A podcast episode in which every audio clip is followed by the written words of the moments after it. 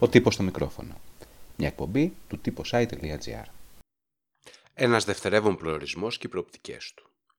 Η Ήπειρος είναι ένας δευτερεύον τουριστικός προορισμός και διαθέτει κυρίως καταλήμματα τριών αστέρων, ενώ το 2015 είχε περίπου έσοδα 8.000 ευρώ ανακλίνη. Αυτά περίπου ανάμεσα σε άλλα λέει η μελέτη του Ινστιτούτου του Συνδέσμου Ελληνικών Τουριστικών Επιχειρήσεων με τίτλο Hotel Study «Ανάλυση οικονομικών στοιχείων των ξενοδοχείων στην Ελλάδα, αναπροορισμό και ανακατηγορία αστεριών» καθώς και η μελέτη της PwC, Εταιρείας Παροχών Λογιστικών Υπηρεσιών, με τίτλο «Η επόμενη μέρα του ελληνικού τουρισμού». Είναι εκτενέστατες και πολύ ενδιαφέρουσες για τις τάσεις, αλλά και για την επόμενη μέρα. Σύμφωνα με τη μελέτη, η επόμενη μέρα του ελληνικού τουρισμού, η εξενοδοχειακή βιομηχανία στην Ελλάδα χωρίζεται μεταξύ κύριων, Κεντρική Μακεδονία, Κρήτη, Ιόνιο, Νότιο Αιγαίο, Αττική και δευτερευόντων προορισμών. Πελοπόννησος, Δυτική Ελλάδα, Κεντρική Ελλάδα, Θεσσαλία, Ανατολική Μακεδονία και Θράκη, Βόρειο Αιγαίο, Δυτική Μακεδονία και Ήπειρος. Οι κύριοι προορισμοί έχουν το 85% των ξενοδοχείων και εκεί σημειώνεται σημαντικά υψηλότερη οικονομική απόδοση από ό,τι στους δευτερεύοντες προορισμούς. Η κατανομή των αστεριών στην Ήπειρο είναι η εξής. Πεντάστερα είναι το 10% των ξενοδοχείων, τετράστερα το 24%, τριών αστέρων το 33%, δύο αστέρων το 28% και ενός το 5%.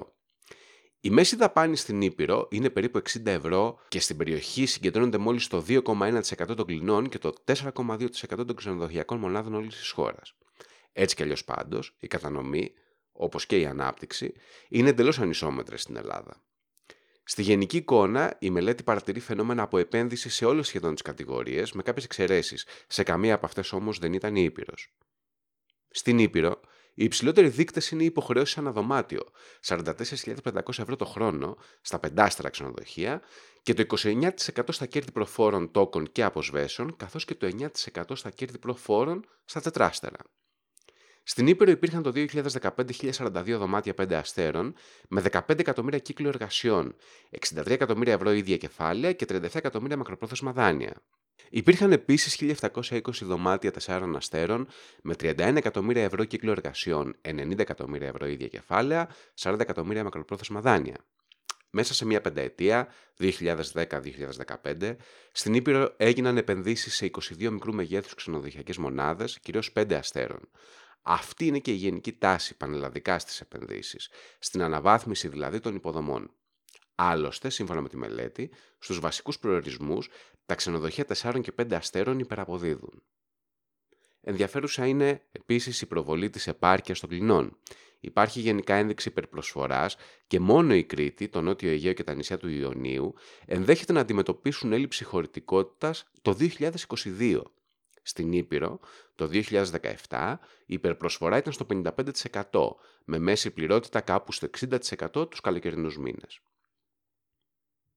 Άλλα ενδιαφέροντα στοιχεία για τον ελληνικό τουρισμό ήταν τα εξής.